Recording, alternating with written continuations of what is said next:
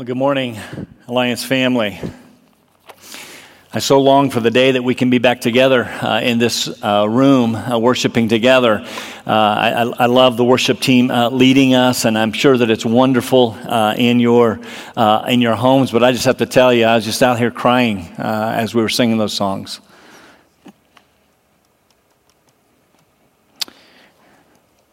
I'm deeply thankful for them, for them being here and uh, serving us in this way. This is now our third week worshiping together virtually, that is by live streaming. What is interesting is over the past two weeks, we've had more views of our worship service online than we have people who attend our church. I mean, I'm encouraged by that. Uh, it means more people are tuning into the ministry uh, of Alliance uh, than normal. That's wonderful, but uh, that also means I need to explain briefly the way we do things around here.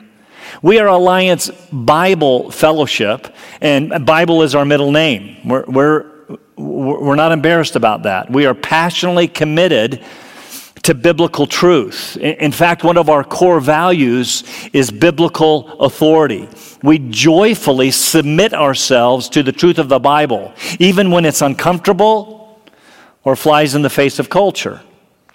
I often say it this way at Alliance, we want to be a Christ exalting, gospel centered, word saturated church. We want everything that we do to be grounded squarely on the foundation of Scripture.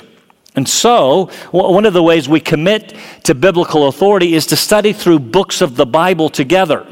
Meaning, we don't ordinarily, uh, you won't ordinarily, ordinarily find us picking some topic that we want to discuss and selecting verses that support that topic. Now, there's nothing necessarily wrong with that. We just rather go verse by verse through books of the Bible t- together. And so, for example, we are currently studying through the book of First Peter. We started that well before the pandemic. I think this is sermon number 20 or 21, something like that. Now, studying through the Bible verse by verse has a number of advantages, not the least of which are the following two. First, we view passages in their context. That is, we look at verses in the context of the verses before and the verses after, as well as the context of the entire book. And, and secondly, it, it forces us to study uh, the whole Bible and not just passages that we want to cover.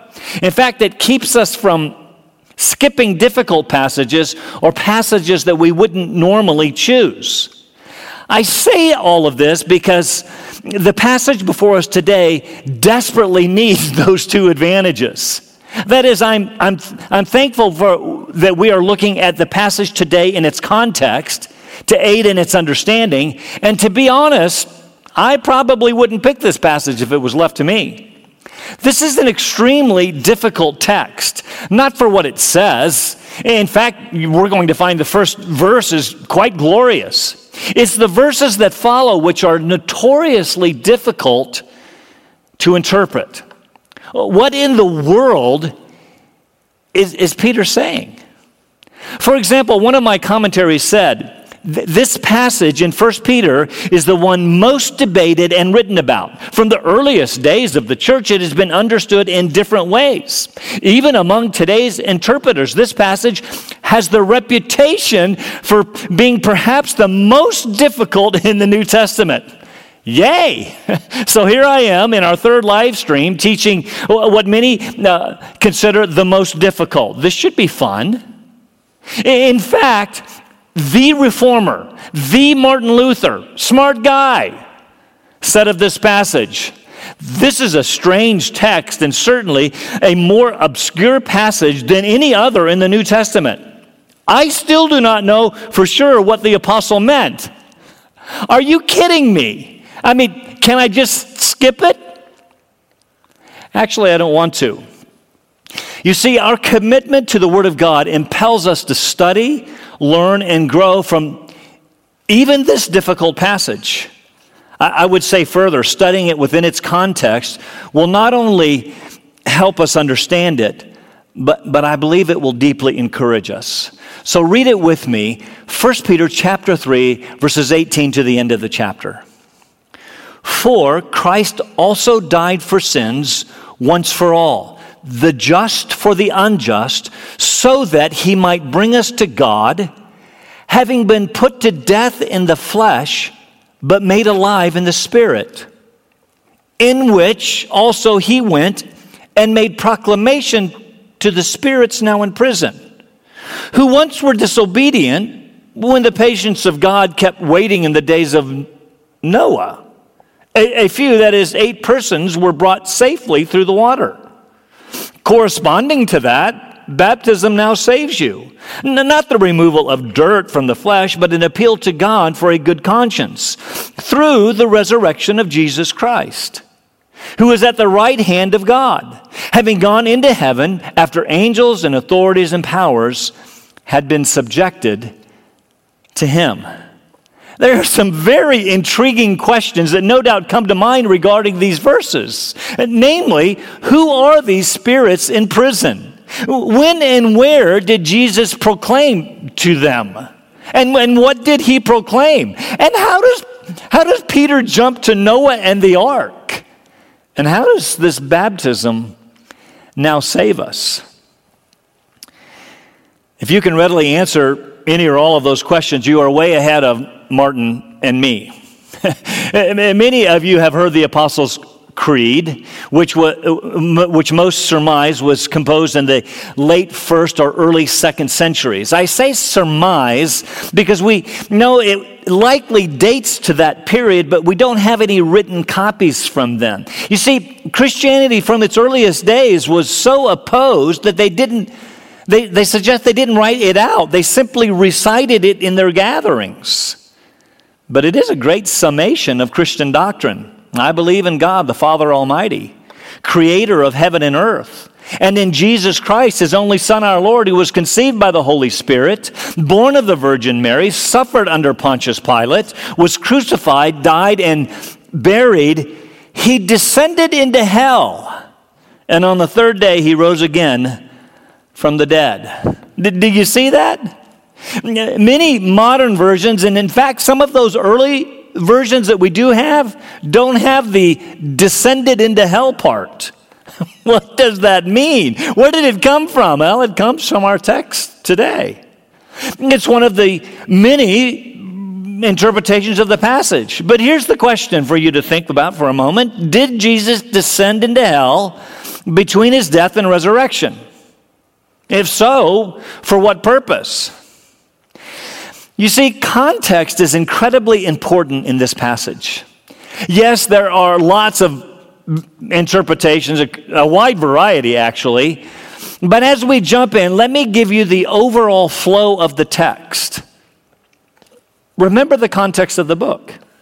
Peter is writing to suffering believers. They are being persecuted for their faith. He writes to encourage them.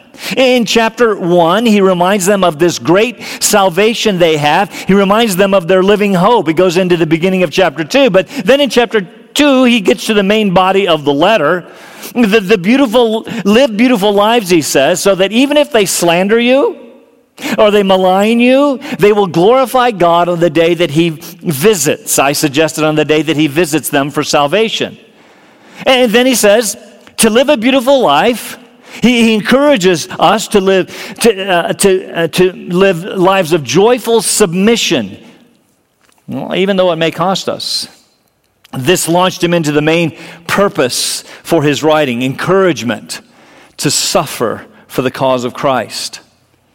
Now, back in chapter 2, he cited Jesus as the example of the just sufferer. That is, one who suffered unjustly. He serves as our example that we should follow in his steps, also suffering for doing good. He gets to chapter 3 and again cites the suffering of Jesus, but he expands infinitely on that. He tells us why Jesus suffered. Can I suggest to you that one phrase in verse 18 is one of the most important in the entire Bible? Now, I'll talk about that in a moment. So, Jesus suffered for us. He was put to death in the flesh, made alive in the spirit. I think that's the resurrection, in which spiritual realm he went and preached to these spirits in prison, proclaiming his victory after suffering. That, that's where Noah comes in. We also, like righteous Noah and the other seven with him, also suffered through a worldwide flood. But God delivered him just like he'll deliver you. And after Jesus suffered, was dead and buried, he was raised from the dead and ascended to the Father. And by doing so, his victory over evil was proclaimed and complete. So he's saying, hold on, your victory through the resurrection of Christ is coming. I believe that's the point of the text. It's a great text in three parts which form our outline. We're going to see the suffering of Jesus, verse 18, the resurrection of Jesus, proclaiming his victory, and, and then the ascension of Jesus, subjecting or subjugating his enemies. Now, notice that. We could summarize those three great points with the death, resurrection, and ascension of Jesus, all for his glorious victory and incredibly for our good.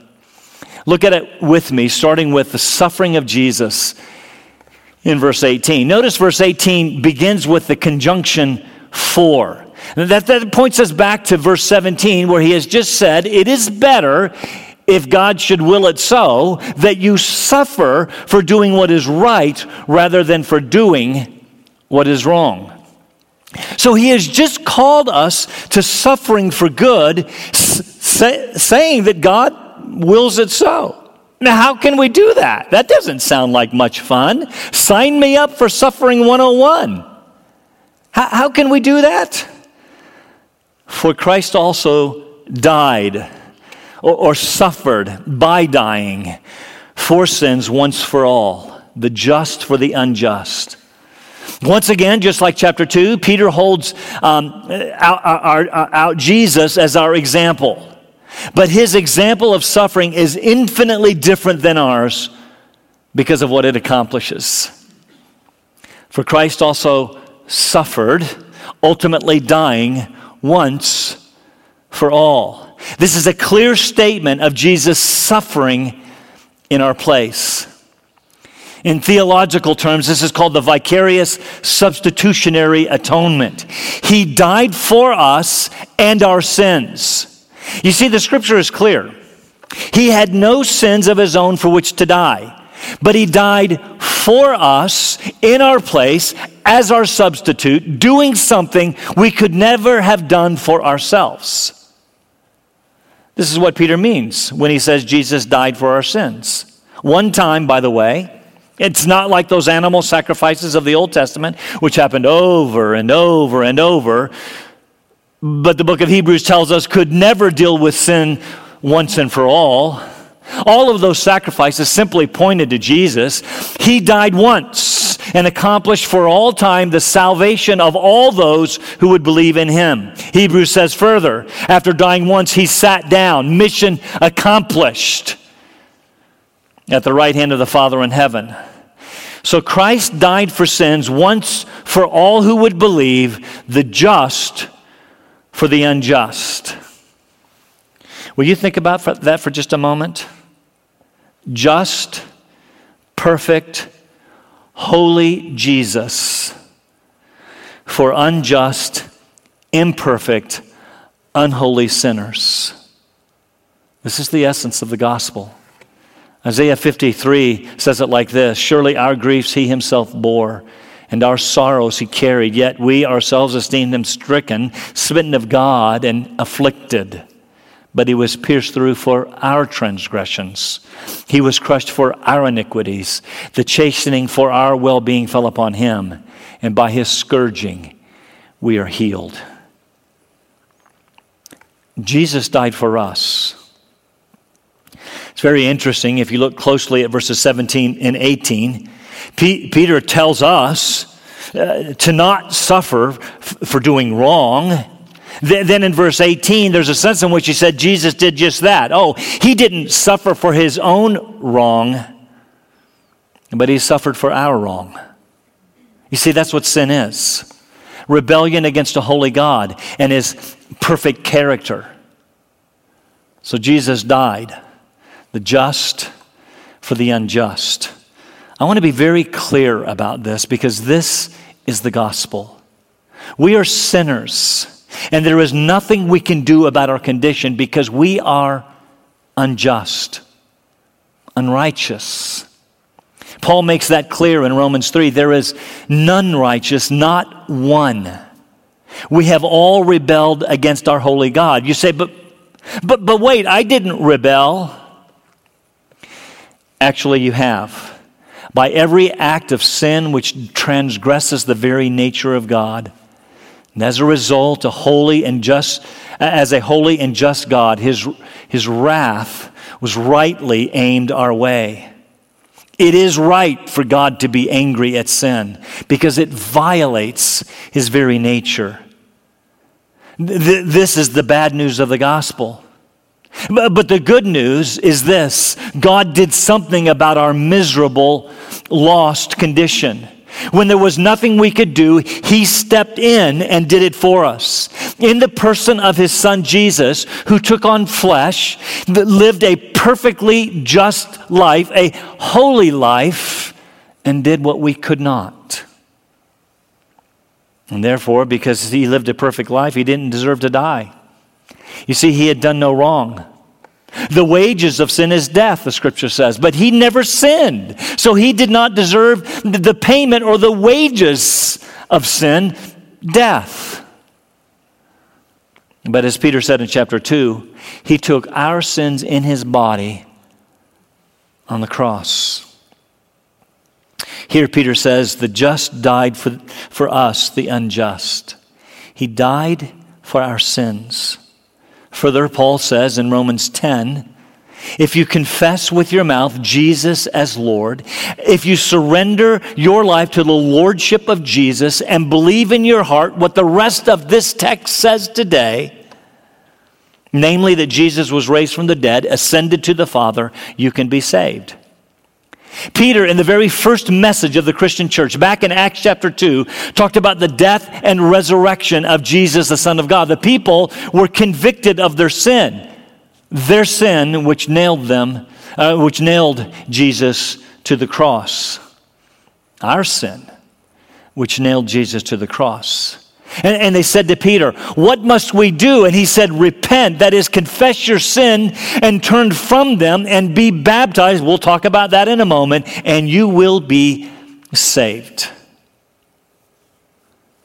And so I want to ask you have you done that? Have you repented and trusted in Jesus as the Son of God who died in your place for your sin, the just for you, the unjust? Have you asked Him to forgive you? Have you confessed Him as Lord? If you have not, you can do that today. Now, again, you might sit there and think, now, wait just a minute. I'm a pretty good guy. And you might be. If we were, uh, if, if you're using the rest of us as the standard, you might be good compared to most everyone else. But we are not the standard. The holy, just God is. And we have violated his good and perfect nature.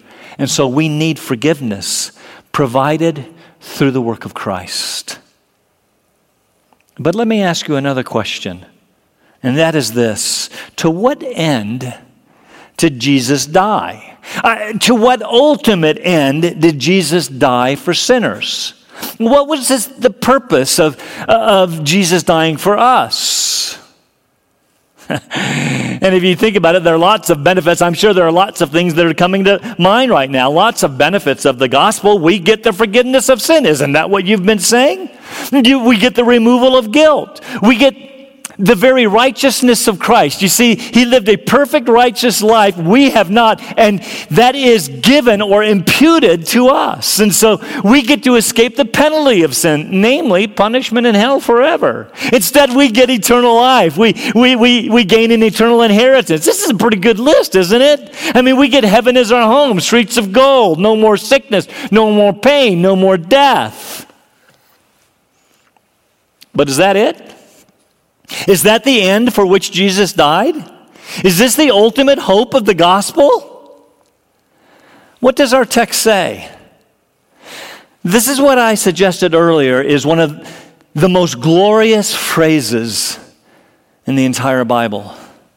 For Christ also died for sins once for all, the just for the unjust, so that that's the purpose clause. This is why Jesus ultimately died for sinners, so that he might bring us to God. All those other benefits, they are simply necessary means to the end, the ultimate end of bringing us to God. Jesus, by his death and resurrection, opened the way for us to be reconciled to God, to come to God. This is the best part of the gospel, the ultimate end of the gospel. Are you ready? We get God. You know, every once in a while you'd be at a funeral or something like that, and someone will talk about how grandma has really missed grandpa, and I understand that. I'm not trying to belittle that, and it's so good that she gets to see him again. But, but is that the ultimate end of the gospel? I get to go to heaven and see the people that I miss? John Piper, uh, pastor, theologian, written a number of books, about 50, 50 of them, wrote a book on this very topic called God is the Gospel. In it, he asks, the critical question for our generation and for every generation is this If you could have heaven with no sickness and with all the friends you ever had on earth, and all the food you ever liked, and all the leisure activities you ever enjoyed, and all the natural beauties you ever saw, all the physical pleasures you ever tasted, and no human conflict or any natural disasters, and I'll throw in viruses. Could you be satisfied with heaven if Christ was not there? The answer is a resounding no.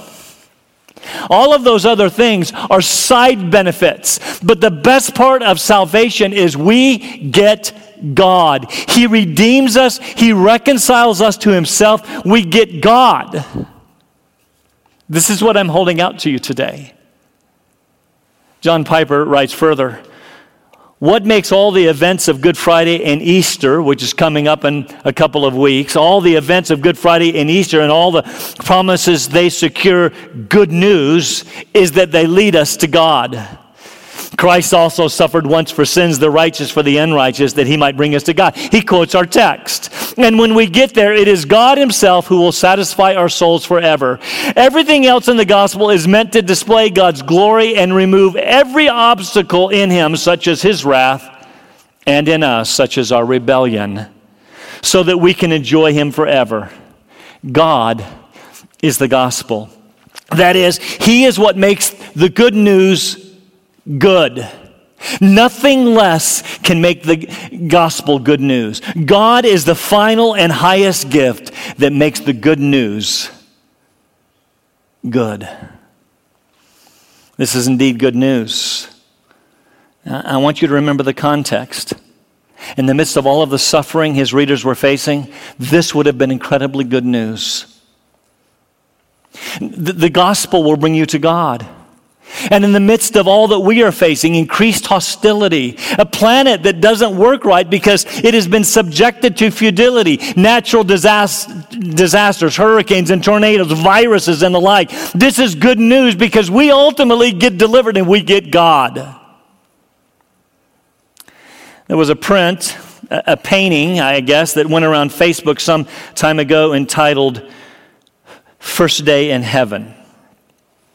Now, now listen, I, I, don't know about all of the theological ramifications of the print, whether we will be hugging Jesus or bowing at his feet in holy reverence, but would you look at it for just a moment? I love the joy in this young lady's face as she gets God.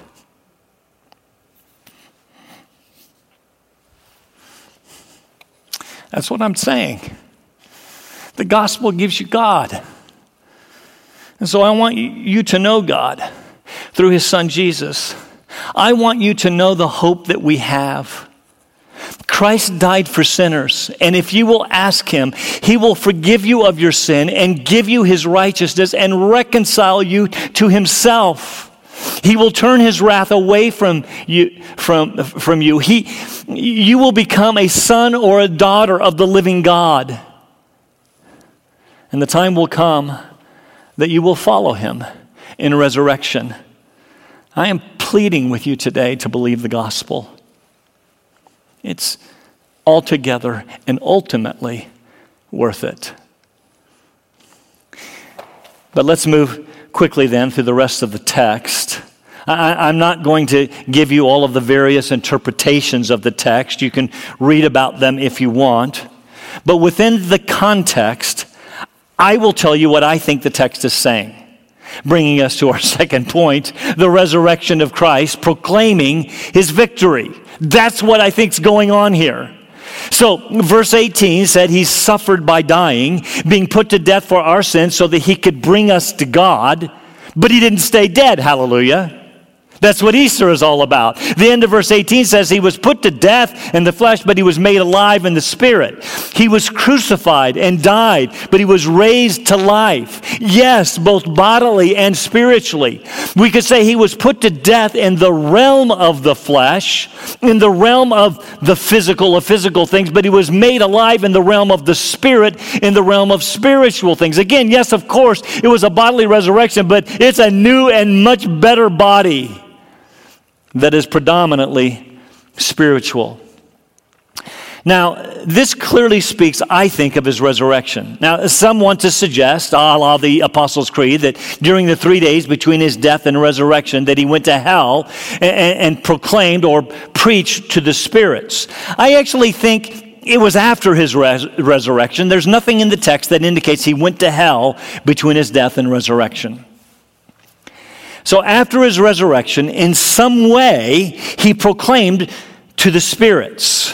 When, when used in this way, the, this word spirits almost always refers to demonic spirits, which fits the, first part of verse um, 19 in which spiritual realm Jesus went. Same word as in verse 22. That's important because I believe we're talking about the same going that is his ascension to heaven.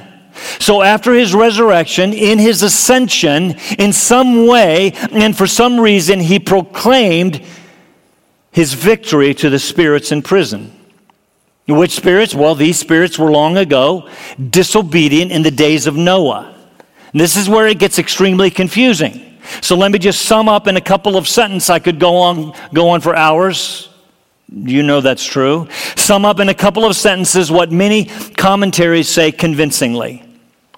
There is a book called First Enoch. It's not part of our Bibles, it's not inspired text, but it was very influential on Jewish thinking of the day. And it says that these spirits or demons were disobedient in the days of Noah in Genesis chapter 6, verses 1 to 4 when they had relations, physical relations with human women. These demons inhabited uh, men. They had physical relations, and as, as a result, the, the entire world became exceedingly wicked, and they were then thrown into a spiritual prison awaiting future judgment. This is what First Enoch says. Peter is not giving credence to the story necessarily. He's simply saying that Jesus, in his resurrection and ascension, somehow proclaimed to these spirit, spirits who were disobedient in the days of Noah. Let me come back to that uh, in our third point in just a very quick moment. Because you see, mentioning Noah caused Peter to remind us of some very important truths as we are becoming a suffering minority. He says this Noah and his family, eight in total, were a significant minority in a very evil world. During the, that time, as the ark was being built, 100, 120 years, whatever, while the entire world was evil, God was patient. And we read elsewhere that Noah was a preacher of righteousness, proclaiming the destruction to come. He was calling for people to repent. Obviously, few did, just as family. So, also, readers in Asia Minor. And I'm suggesting readers today we are in the minority and becoming more so. As we live in an increasingly hostile culture, we will become more op- op- opposed and oppressed, perhaps smaller and smaller in number. You see, it's no longer popular to call yourself a Christian. It should not surprise us as it becomes less popular to be a Christian that more and more are leaving the faith or proclaiming to be atheistic or agnostic. Here's the question Will that affect your faith? Does it require the majority of people uh, to believe before you will believe? Does it require an easy life of respect and acceptance before you will believe?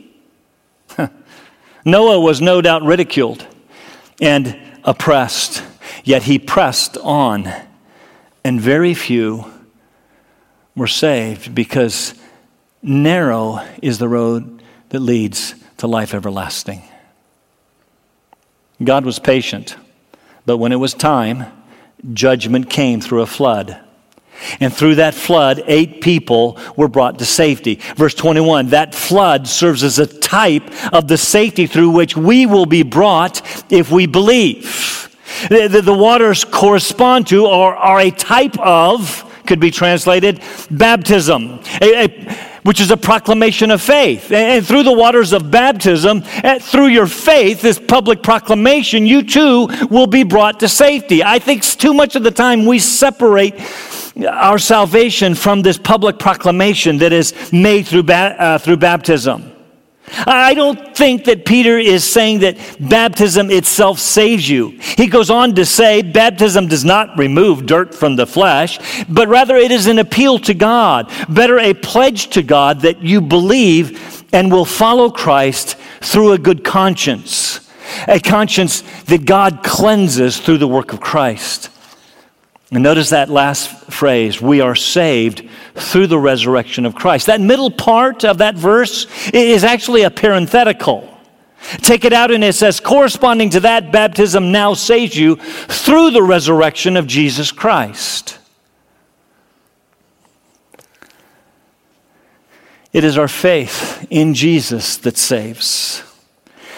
But baptism is an important part of that as we publicly proclaim and pledge to God that we will follow Him.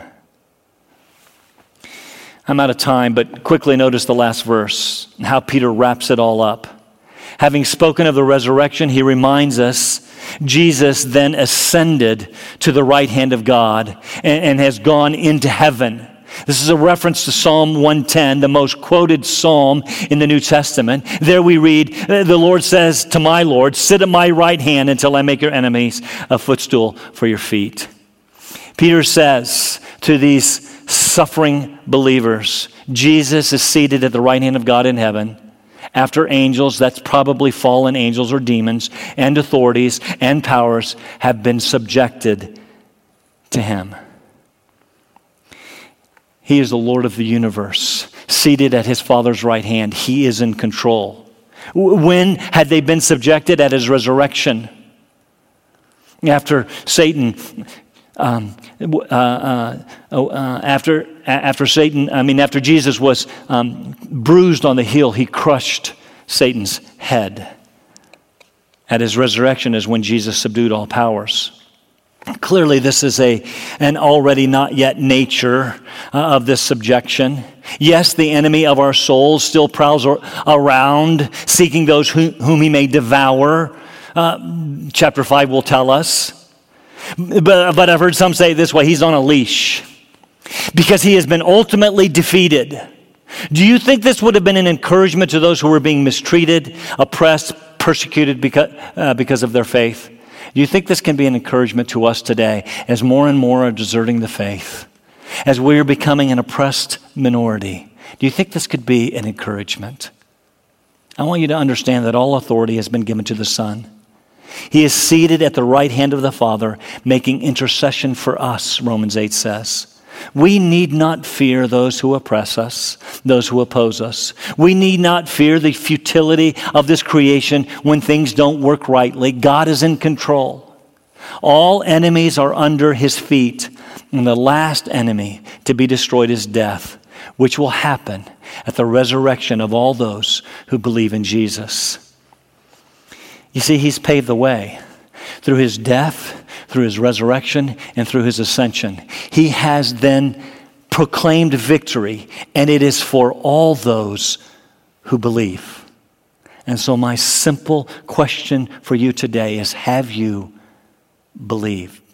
I invite you to do so.